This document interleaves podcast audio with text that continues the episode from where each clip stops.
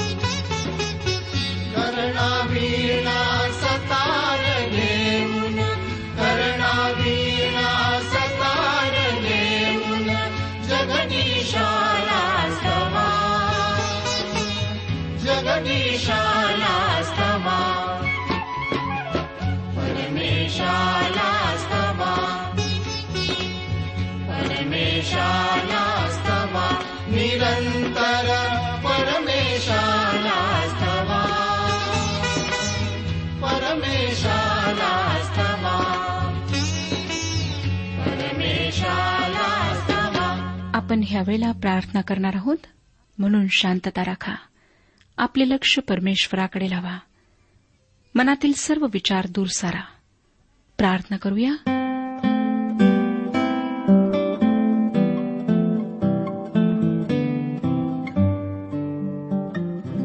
आमच्या प्रेमळ सर्वसमर्थ परमेश्वर पित्या तू जो आमचा मेंढपाळ आहेस आमचा सहाय्य करता आहेस त्या तुझ्यासमोर आम्ही स्वतःला नम्र करीत आहोत.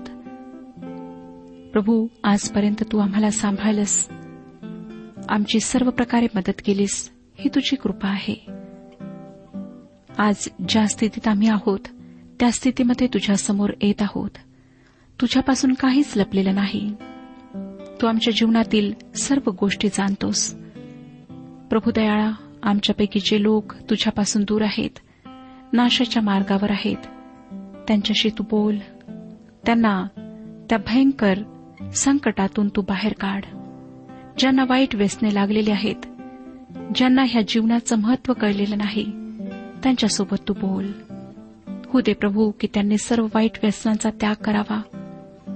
तुला आवडेल असं जीवन त्यांनी जगावं. पवित्र आणि शुद्ध असं जीवन हृदय तू त्यांना दे. जे आजारी आहेत प्रभू त्यांना स्पर्श करून आरोग्य दे. बिछाण्याला खिळलेल्या लोकांच्या मनस्थितीची तुला कल्पना आहे. त्यांच्या वेदना तू जाणतोस. पवित्र प्रभू त्यांच्यावर दया कर. प्रत्येकाला तू स्पर्श कर. सर्व लहान थोर श्रोत्यांना मी तुझ्या पवित्र हातात देत आहे. प्रत्येक कुटुंबाला तू आशीर्वादित कर. आजच्या वचनाच्याद्वारे आमच्याशी तू बोल. ही प्रार्थना तारणाऱ्या प्रभू येशू ख्रिस्ताच्या गोड आणि पवित्र नावात मागितली आहे. म्हणून तो ऐक. आमेन. श्रोत्यानो ह्या दिवसांमध्ये आम्ही करिंदकरास पहिले पत्र ह्याचं अध्ययन करीत आहोत आणि शेवटला अध्याय आज आम्ही अभ्यासणार आहोत. करिंथातील मंडळी विश्वासामध्ये वाढलेली नसल्याने त्यांच्यासमोर अनेक समस्या होत्या. त्यांच्यामध्ये भांडणे व कलह होते आणि पवित्र शास्त्रातील मूळ सिद्धांताविषयी त्यांचा विश्वास दृढ नव्हता. पॉल त्यांच्या प्रत्येक समस्येचे निवारण करीत आहे. तसे करताना तो वडिलांच्या अधिकाराने त्यांच्याशी बोलतो. आता श्रोत्यानो शेवटच्या अध्यामध्ये म्हणजे पत्राच्या समाप्तीस त्यांनी अनेक विविध गोष्टींविषयी या लोकांना मार्गदर्शन केले व काही वैयक्तिक बाबींविषयीही त्याने लिहिले आहे. या अध्यायाच्या सुरुवातीस तो एरुश्लेमेतील गरीब विश्वासणाऱ्यांसाठी वर्गणी गोळा करण्याविषयी बोलतो आणि नंतर तो इतर बाबींविषयी चर्चा करतो. तो त्याला मिळालेली संधी व त्याला होत असलेला विरोध जागृत राहणे व प्रार्थना करणे मंडळीचे वर्तन आणि सिद्धांताची परीक्षा व धार्मिक गोष्टींविषयी चर्चा करतो. मंडळीचे संपूर्ण चित्र या शेवटच्या अध्यायाद्वारे आमच्यासमोर उभे राहते. या अध्यायातील एक ते चार वचने वर्गणीविषयी पाच ते नऊ ही वचने वैयक्तिक बाबींविषयी त्याच्या वैयक्तिक योजनांविषयी दहा ते चोवीस ही वचने इतर व्यक्तींविषयी जे करिंथ सारख्या भ्रष्ट शहरात ख्रिस्तासाठी जगले त्यांच्याविषयी आहेत. आता आपण पहिला विभाग म्हणजे एक ते चार ही वचने पाहणार आहोत. ही वचने वर्गणी विषयी सांगतात. सोळावा अध्याय पहिलं वचन पहा. करिंदकरास पहिले पत्र सोळावा अध्याय आणि पहिलं वचन मी आपणाकरिता वाचत आहे. तो म्हणतो आता पवित्र जनांसाठी जी वर्गणी गोळा करावयाची तिच्याविषयी मी गलतियातील मंडळांना आज्ञा दिल्याप्रमाणे तुम्ही करा. या अध्यायाच्या सुरुवातीलाच पॉल वर्गणी गोळा करण्याविषयी लिहितो. तुम्हाला वाटले असेल या आधीच्याच अध्यायामध्ये पॉलाने पुनरुत्थानाविषयी लिहिले जो ख्रिस्ती सिद्धांतामधील एक अत्यंत गौरवी सिद्धांत आहे. आणि आता पॉल म्हणेल बंधुनो आता आपण स्वर्गीय वातावरणात आहोत आपण तेथेच राहूया. छे तो तसे मुळीच म्हणत नाही. तो त्या स्वर्गीय वातावरणातून आम्हाला एका क्षणात पृथ्वीवर आणत आहे. त्याचे हे सोळाव्या अध्यायातील पहिले वचन वाचले की निरस जीवनात आपण परत आलो की काय असे आम्हाला वाटू लागते. परंतु या वाक्याद्वारे पॉल आम्हाला आमच्या सध्याच्या जीवनाची जाणीव करून देतो. त्याविषयीची आमची जबाबदारी काय आहे ते तो आम्हाला सांगतो. मला वाटतं की त्या स्वर्गीय वातावरणात जाण्यासाठी आमची तयारी येथेच या पृथ्वीवर व्हायला पाहिजे. त्यासाठी आमचे पृथ्वीवरचे वर्तन आम्ही जपले पाहिजे. पॉल एरुश्लेमेतल्या गरीब संतगणांसाठी किंवा पवित्रांसाठी वर्गणी याविषयी बोलत आहे. काही अतिधार्मिक लोक म्हणतात की आपण वर्गणीविषयी बोलू नये कारण ती भौतिक गोष्ट आहे. आपण फक्त आध्यात्मिक गोष्टींविषयी बोलावे. खरे तर श्रोतांनो या लोकांना वर्गणीविषयी बोलताना लाजल्यासारखे वाटते. पॉल या ठिकाणी ख्रिस्तीदान कसे दिल्या जावे त्याविषयी बोलत आहे. पॉल असे म्हणत नाही की तुमच्यापैकी प्रत्येकाने शब्दात दिनी आपले सर्व दाने व दशमांश आणावेत. म्हणजे जेव्हा मी येईन तेव्हा दान गोळा करण्यात येणार नाही आणि मी जेव्हा परत येईन तेव्हा विशेष दानपात्र घेण्यात येईल. श्रोत्यानं पॉल असे मुळीच म्हणत नाही परंतु आजकाल आमच्या मंडळांमध्ये असे म्हटल्या जाते. पॉल काय म्हणतो ते आपण वाचूया दुसऱ्या वचनात. तो म्हणतो आठवड्याच्या पहिल्या दिवशी तुम्ही प्रत्येकाने जसे आपणाला यश मिळाले असेल त्या मानाने आपणाजवळ द्रव्य जमा करून ठेवावे अशा हेतूने की मी येईन तेव्हा वर्गण्या होऊ नयेत. या ठिकाणी आठवड्याचा पहिला दिवस असे म्हटले आहे. हा पहिला दिवस म्हणजे ज्या दिवशी मंडळी उपासनेसाठी एकत्रित येत असे तो दिवस. प्रभू येशू या दिवशी मरणातून पुनरुत्थित झाला त्याची आठवण करण्यासाठी ते सर्व या दिवशी एकत्र येत असत. प्रभू येशू आठवड्याच्या पहिल्या दिवशी म्हणजे रविवारी उठला. शपात दिवशी नव्हे. पॉल म्हणतो प्रत्येकाने जशी आपली भरभराट झाली असेल त्याप्रमाणे आपल्याजवळ द्रव्य साठवून ठेवावे. पॉलाने दशमांश व दानाविषयी काही एक लिहिले नाही. त्याने लोकांना देवाने जशी भरभराट दिली त्याप्रमाणे सर्व साठवून ठेवण्यास सांगितले. पॉल त्यांना सांगतो की त्याच्या येण्याच्या वेळेस त्यांनी वर्गणी गोळा करू नये. कारण त्याच्या येण्याच्या वेळेस लोकांसमोर दान गोळा करण्यामुळे भेटीत अडखण येऊ नये. दान कसे गोळा करावे? ते पॉल सांगत आहे. तिसरं आणि चौथं वचन मी येईन तेव्हा ज्या कोणास तुम्ही पत्रे देऊन मान्यता द्याल त्यांना तुमचा धर्मादाय एरुश्लेमेस पोहोचवण्याकरिता मी पाठवीन. मीही जावे असे योग्य दिसल्यास ते माझ्याबरोबर येतील. वर्गनी एरुश्लेमेस नेण्यासाठी एक समिती नेमावी असे पॉल सांगतो.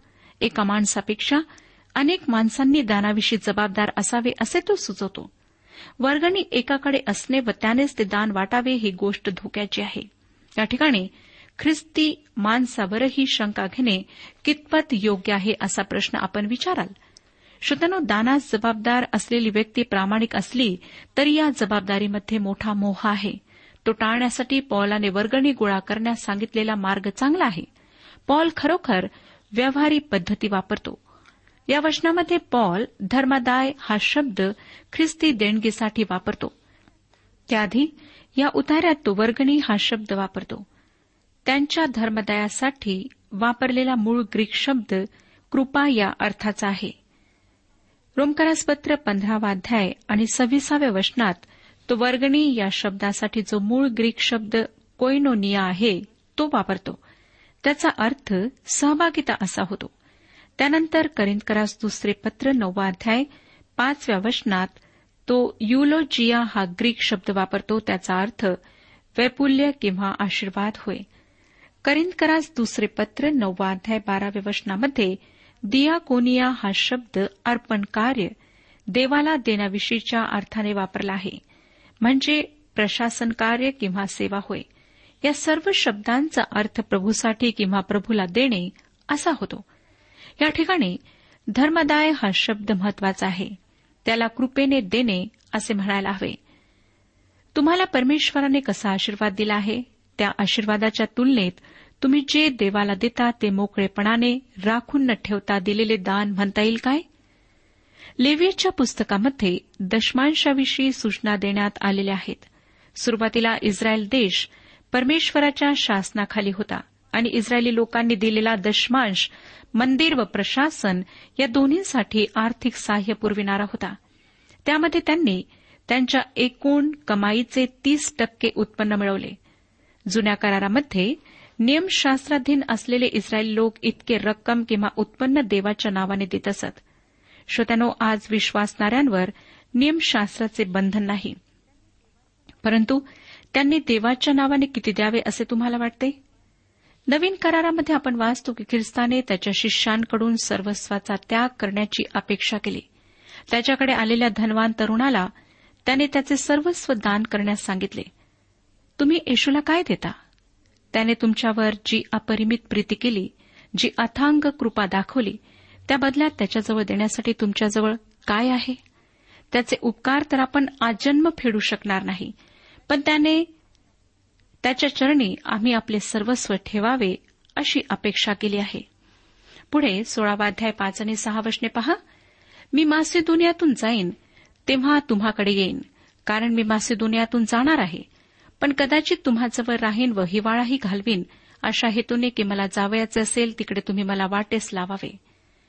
श्रोत्यांनो पॉल जिकडे मला जायचे आहे तिकडे मी जाईन असे शब्द वापरत आहे. म्हणजे तो कोठे जाणार आहे हे त्याला माहीत नाही. ही गोष्ट तुम्हाला नवलाची वाटेल की पॉल ख्रिस्त येशूचा एक मोठा प्रेषित असूनही त्याचा तपशीलवार कार्यक्रम तयार नव्हता. तो जिकडे जाईल त्या रस्त्याचा नकाशाही त्याच्याजवळ नव्हता. पॉल म्हणतो की प्रभू त्याचे त्या बाबतीत मार्गदर्शन करीतो. जसे त्याला मार्गदर्शन प्राप्त होईल तसा तो जाईल. पौलाचे वास्तव्य अतिशय अस्थिर आहे. पुढे काय करायचे ते त्याला माहीत नाही. त्या बाबतीत तो पूर्णपणे देवावर विसंबून आहे. पौलाची ही स्थिती मला फार धीर देते. कारण पौलाप्रमाणे मलाही पुढे कोठे असेन किंवा काय करेन हे माहीत नाही. माझ्या ओळखीचे काही विश्वासणारे ख्रिस्ती लोक आहेत ते छाती ठोकपणे त्यांची भविष्यातली योजना सांगतात. आजपासून पाच वर्षांनी ते कोठे व कसे असतील याची त्यांना खात्री असते. त्यांचे तसे बोलणे ऐकले की मी काळजीत पडते. मला त्यांच्यासारखे देवाबरोबर थेट संबंध जोडता येत नाहीत. त्यांच्याकडे त्याच्याशी खासगी संवाद करण्यासाठी खास टेलिफोनची व्यवस्था असावी तशी माझ्याजवळ नाही याचा मला खेद वाटतो. परंतु श्रोत्यांनो जेव्हा मी पौलाची अस्थिरता पाहते तेव्हा मला दिलासा मिळतो. पौलाला व मला परमेश्वराने आम्ही कोठून कसा कोठे प्रवास करावा याचा नकाशा दिलेला नाही. तो आम्हाला प्रतिदिनी चालवितो. आमच्या अस्थिरतेमध्येही देवाचे गौरव आहे कारण प्रतिदिनी त्याचे मार्गदर्शन आम्हाला लाभते. पॉल या करिंदकरांना लिहितो सोळावाध्याय सातव्या वचनात कारण आता तुम्हास केवळ भेटून जावे अशी माझी इच्छा नाही तर प्रभूची इच्छा असल्यास मी काही वेळ तुम्हाजवळ राहीन अशी आशा मी बाळगून आहे. तो त्यांना सांगत आहे की करिंथाला जाण्याची त्याची योजना नाही परंतु देवाची इच्छा असेल तर तो तेथे जाईल. तुम्ही म्हणाल की मग आपण योजना बनवू नये काय? नाही श्रोतनो आपण योजना बनवल्या पाहिजेत परंतु आमच्या योजना देवाच्या इच्छेवर सोपविलेल्या असाव्यात व देवाच्या इच्छेनुसार त्या बदलण्याची आमची तयारी असावी. आमच्या सर्व योजना व कार्यक्रमांमध्ये वेळ पडताच फेरफार करण्याची आमची तयारी असायला हवी. पॉल मिशनरी सेवेसाठी बाहेर पडला परंतु त्याने आपल्या प्रवासाच्या अगदी कडक योजना बनवल्या नाहीत. त्याला जेथे जेथे परमेश्वराने नेले तिथे तेथे तो गेला. आपण प्रेषितांच्या कृत्यांच्या पुस्तकात पाहिले की परमेश्वराने त्याला त्याच्या दुसऱ्या प्रवास फेरीमध्ये वळसा घालून नेले. पॉल आशिया प्रांताकडे निघाला होता आणि परमेश्वराने त्याला युरोपकडे नेले. पॉलाला माहितही नव्हते की तो युरोपला जात होता. जेथे त्याला पवित्र आत्म्याने नेले तेथे तो गेला. आठवं वचन सांगतं तरी पन्नासाव्या दिवसाच्या सणापर्यंत मी इफेस येथे राहीन. त्याची तशी योजना होती. पुढे आपण नव्या वचनात वाचतो कारण मोठे व कार्य साधण्याजोगे द्वार माझ्यासाठी उघडले आहे आणि विरोध करणारे पुष्कळच आहेत. श्रोत्यानो जेथे जेथे देवाच्या सेवेस योग्य दरवाजा उघडला जातो तेथे तेथे विरोधक निर्माण होतात. परंतु त्या विरोधकांविषयी भीती बाळगण्याचे कारण नाही. कारण देवाचे वचन आम्हाला सांगते की परमेश्वर जर दरवाजा उघडतो तर तो कोणी बंद करू शकत नाही व जर त्याने दरवाजा बंद केला तर तो कोणी उघडू शकत नाही. सुवार्थेच्या कार्याला विरोध मात्र होणारच होणार. देवाला त्याबद्दल धन्यवाद असो. पॉल परमेश्वराच्या इच्छेनुसार कार्य करण्याबाबत फार आनंदित आहे. जेथे परमेश्वर त्याला पाठवेल तेथे जायला तो तयार आहे. पॉलाच्या स्वनाकाराचे मला नवल वाटते. त्याला स्वतःची इच्छा नव्हती. त्याची इच्छा देवाच्या इच्छेत इतकी मिसळून गेली होती श्रोत्यानो की त्याला स्वतःची इच्छा राहिली नव्हती. तो प्रभूविषयी म्हणतो की मी जगत नाही तर माझ्यामध्ये ख्रिस्त जगतो. त्याचे जीवन पूर्णपणे ख्रिस्त केंद्रित होते. या ख्रिस्त केंद्रित जीवन जगणाऱ्या पावलाच्या पावलावर पाऊल टाकण्याचा आपण प्रयत्न करायला हवा. यानंतर पॉल काही व्यक्तींविषयी लिहितो. हे लोक करिंथाचे रहिवासी होते. करिंथ शहर अतिशय भ्रष्ट शहर होते. सर्व प्रकारच्या शारीरिक वासना व अनैतिकतेच्या कृत्यांनी भरलेले हे शहर होते. त्यांना अनैतिक संबंधांविषयी आजच्या पिढीपेक्षा जास्त माहिती होती. परंतु या सर्व वातावरणामध्येही शुद्ध निर्मळ ख्रिस्ती जीवन जगणारे काही लोक होते. ते ख्रिस्ताकरिता जगत होते. सोळावाध्याय दहा आणि अकरा वचने सांगतात तिमध्य आल्यास त्याने तुमच्याजवळ निर्भयपणाने राहावे म्हणून खबरदारी घ्या. कारण माझ्याप्रमाणे तोही प्रभूचे कार्य करीत आहे. म्हणून कोणी त्याला तुच्छ मानू नये तर त्याने माझ्याकडे यावे म्हणून त्याला सुखरूपपणे वाटेस लावा कारण बंधुजनासह त्याच्या येण्याची मी वाट पाहत आहे. तिमथ्याला कोणी तुच्छ मानू नये असे पॉल का म्हणत आहे? आपण पॉलाने त्याला लिहिलेल्या पहिल्या पत्रातील एक वचन वाचूया. तिमथ्याला पहिले पत्र चौथा अध्याय आणि बारावे वचन. तो म्हणतो कोणी तुझ्या तारुण्याला तुच्छ मानू नये तर भाषण वर्तन प्रीती विश्वास व शुद्धता ह्याविषयी विश्वास ठेवणाऱ्यांचा कित्ता हो. म्हणजे तो करिंथातील मंडळी सांगत आहे की त्यांनी तिमथी तरुण आहे म्हणून त्याला तुच्छ मानू नये. तो देवाच्या वचनाचा सेवक आहे. पौलाची ही सूचना महत्वाची आहे कारण पुष्कळशा मंडळांमध्ये देवाच्या तरुण अभिषिक्ताला तुच्छ मानल्या जाते. त्याचे ख्रिस्तामधले ज्ञान व त्याची सेवा त्याची कार्य करण्याची पद्धत या सर्व गोष्टी बालिश समजून दुर्लक्षित करण्याचा प्रयत्न केला जातो. परंतु देवाचे वचन आम्हाला त्याच्या तरुण अभिषिक्तांना तुच्छ न मानण्यास शिकवते. काही लोकांना वाटतं की त्यांचे केस अनुभवाने पांढरे झाले आहेत म्हणून तरुण पाळकाने किंवा सेवकाने त्यांच्याच इच्छेप्रमाणे चालावे. लक्षात ठेवा श्रोतानो की देवाचा सेवक तरुण असला तरी त्याचे पाचारण प्रभूकडून झालेले असते. तो देवाचा अभिषिक्त असतो व त्याच्या प्रत्येक कृतीबद्दल तो देवासमोर जबाबदार असतो. तुमच्या तुच्छतेच्या वर्तनाने तुमच्या देवाच्या सेवकासमोर अनेक समस्या निर्माण करू नका. स्पर्जन केवळ एकोणीस वर्षाचे असताना एका मोठ्या मंडळीचे पाळक झाले. वेसलेचे कार्य ते तरुण असतानाच सुरू झाले. परमेश्वर तिमथीसारख्या तरुणांचा त्याच्या सेवेसाठी उपयोग करून घेत आहे ही आनंदाची गोष्ट नाही का? आता पॉल त्यानंतर अपुल्लोविषयी लिहित आहे. बाराव्या वचनात तो म्हणतो आपला बंधू अपुल्लोस ह्याने बंधुजनाबरोबर तुम्हाकडे यावे म्हणून मी त्याची फार विनवणी केली. तथापि आत्ताच यावे अशी त्याची इच्छा अगदी नव्हती. सवड होईल तेव्हा तो येईल. तुम्हाला आठवतच असेल की पॉल पेत्र व अपुल्लो यांच्यावरून करिंदकरांमध्ये कलह होता. परंतु पौलाची अपुल्लोवर प्रीती होती. आणि तो या वाक्याद्वारे करिंदकरांना दाखवून देतो की त्या दोघांमध्ये कोणत्याही प्रकारचे वितुष्ट नव्हते व ते दोघेही एकत्र मिळून देवाची सेवा करीत होते. अपुल्लो त्यांना नंतर भेटायला येईल अशी खात्री पॉल या मंडळीला देत आहे. तो तेरा आणि चौदा वचनांमध्ये पुढे म्हणतो सावध असा विश्वासा स्थिर रहा मर्दासारखे वागा खंबीर व्हा तुम्ही जे काही करिता ते सर्व प्रीतीने करा. आजही आमच्यासाठी हा बोध महत्त्वाचा आहे. पॉल पुन्हा प्रीतीच्या मार्गाकडे बोट दाखवित आहे. त्यांना धीर देत आहे. पंधरा आणि सोळा वचनांमध्ये तो पुढे म्हणतो बंधुजनो हो तुम्हाला स्टेफनाच्या घराण्याची माहिती आहे. ते अखयाचे प्रथम फळ आहे आणि त्यांनी आपणास पवित्र जनाच्या सेवेला वाहून घेतले आहे. अशांना आणि जो कोणी सेवेत सहाय्य करीतो व श्रम करीतो त्याला तुम्ही मान्यता द्यावी अशी मी तुम्हाला विनंती करीतो. स्टेफनाच्या घराण्याने स्वतःला प्रभूच्या सेवेस लावले आहे. किती सुंदर साक्ष आहे ही श्रोत्यानो. पॉल करिंदकरांना सल्ला देतो की अशा प्रभूच्या सेवेत समर्पित असलेल्यांच्या त्यांनी अधीन असावे. पुढे तो सतराव्या वचनात सांगतो स्टेफना फर्तुनात व अखाईक हे आल्याने मला आनंद झाला आहे कारण तुम्ही नसल्याची उणीव त्यांनी भरून काढली आहे.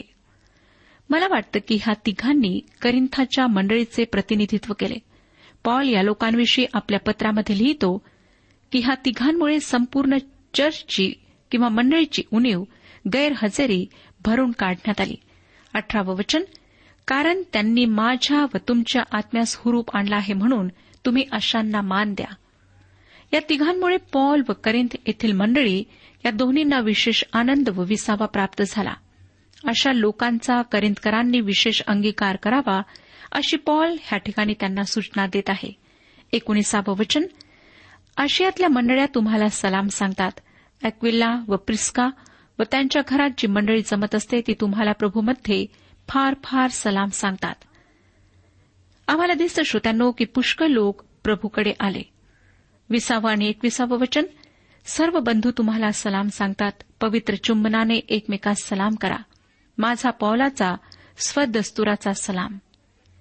पौलाने हे पत्र कोणाकडून तरी लिहून घेतले व मग त्यावर सही केली असं ह्यावरून दिसतं. बावीसावं वचन जर कोणी प्रभूवर प्रीती करीत नसेल तर तो शापभ्रष्ट असो मारा नाथा आम्ही प्रभूवर आज प्रीती करतो काय? श्रोत्यांनो पॉल प्रभूवर प्रीती न करणाऱ्यांविषयी शाप उच्चारत आहे. व शेवटी या मंडळीसाठी तो आशीर्वाद देत आहे. तेवीस आणि चोवीस वचने प्रभू येशू ख्रिस्ताची कृपा तुम्हासह असो. ख्रिस्त येशूमध्ये माझी प्रीती तुम्हा सर्वांसह असो. आमेन. जर तुम्ही प्रभू येशूवर प्रीती करीत असाल तर तुम्ही त्याच्या पवित्र जनांवर प्रीती कराल. या पत्राचा शेवटही पौलाने प्रीतीच्या संदेशाने केला आहे. करिंद या मूर्तीपूजक भ्रष्ट व अनैतिक शहरामध्ये असलेल्या मंडळीला प्रेषित पौलाने लिहिलेल्या पहिल्या पत्राचा अभ्यास आपण संपवलेला आहे. त्यात या मंडळीची परिस्थिती व त्यांच्यातील वाद व कलह आपण पाहिले. ख्रिस्ताच्या वधस्तंभाची मध्यस्थता आमच्या नजरे आड झाली की आमच्यासमोर समस्या निर्माण होतात. हे ख्रिस्ती जीवनातले अत्यंत महत्त्वाचे सत्य आपण शिकलो. त्यानंतर या मंडळीतील निंदास्पद गोष्टी व पौलाचा त्याविषयी निषेध व शिकवण आपण अभ्यासली. त्यानंतर ख्रिस्ती विवाह ख्रिस्ती मोकळीक स्त्रियांचे पोशाख प्रभूभोजन आध्यात्मिक दाने या विविध विषयांवर पवित्र शास्त्राची शिकवण आपण पाहिली. सुवार्ता काय आहे? व तिच्यातले पुनरुत्थानाचे स्थान आपण पाहिले. पुनरुत्थानाचा सिद्धांत व त्या संदर्भातील अनेक प्रश्न याविषयी तपशीलवार माहिती आपण मिळवली व शेवटी वर्गणी व बोध याविषयी आपण थोडक्यात विचार केला. देवाच्या वचनाप्रमाणे आम्ही गोर गरिबांची अनाथ व विधवा ह्यांची मदत करायला हवी. त्याचप्रमाणे पवित्र जनांची देवाच्या सेवकांची सुद्धा आम्ही मदत करायला हवी. आज ह्या पत्राच्या समाप्तीच्या वेळी मी आपणास विचारू इच्छिते. की काय आपण प्रभूवर प्रीती करिता त्याला समर्पित संतोषविणारे जीवन आपण जगत आहात? की नावापुरते ख्रिस्ती आहात? किंवा येशू ख्रिस्ताची शिकवण चांगली आहे हा तुम्ही बुद्धीने विश्वास धरता. आतापर्यंत त्याला वैयक्तिक तारणारा म्हणून आपण स्वीकारले नाही. जर असे आहे तर आज संधी आहे. प्रभू येशू ख्रिस्ताजवळ या. आनंदकालचे जीवन प्राप्त करून घ्या. श्रोत्यानो मानवाकरिता दोनच स्थान आहेत. एक तर स्वर्ग आणि दुसरे नर्क. जर आपण ख्रिस्ताचा स्वीकार करता त्याच्यावर तारणारा म्हणून विश्वास ठेवता पापांची क्षमा प्राप्त करून घेता तर आपणाकरिता स्वर्गामध्ये स्थान सुरक्षित ठेवण्यात आले आहे. परंतु जर आपण ख्रिस्ताला नाकारता तर आपणाकरिता नरकाशिवाय दुसरी जागा नाही. आजच निर्णय घ्या. दिवस फार वाईट आहेत. आमचा अंत केव्हा होईल आम्हाला माहीत नाही. परंतु मृत्यूनंतर आमचे काय होणार हा प्रश्न आहे. मनुष्यतानो जेव्हा परमेश्वर आपणाशी बोललेला आहे आपण ह्या बाबतीत गंभीरपणे विचार करा. होऊ शकतं की आतापर्यंतचं जीवन आपण असंच गमावलेलं आहे. परंतु आताही संधी आहे. पापांबद्दल पश्चाताप करा आणि पुन्हा त्या मार्गावर चालू नका. परमेश्वर आपला सर्वांस आशीर्वाद देऊ आजच्या उपासना कार्यक्रमात परमेश्वराच्या जिवंत वचनातून मार्गदर्शन आपण ऐकलं. आजच्या या वचनातून आपणास काही आशीर्वाद मिळाला असेल यात काही शंका नाही.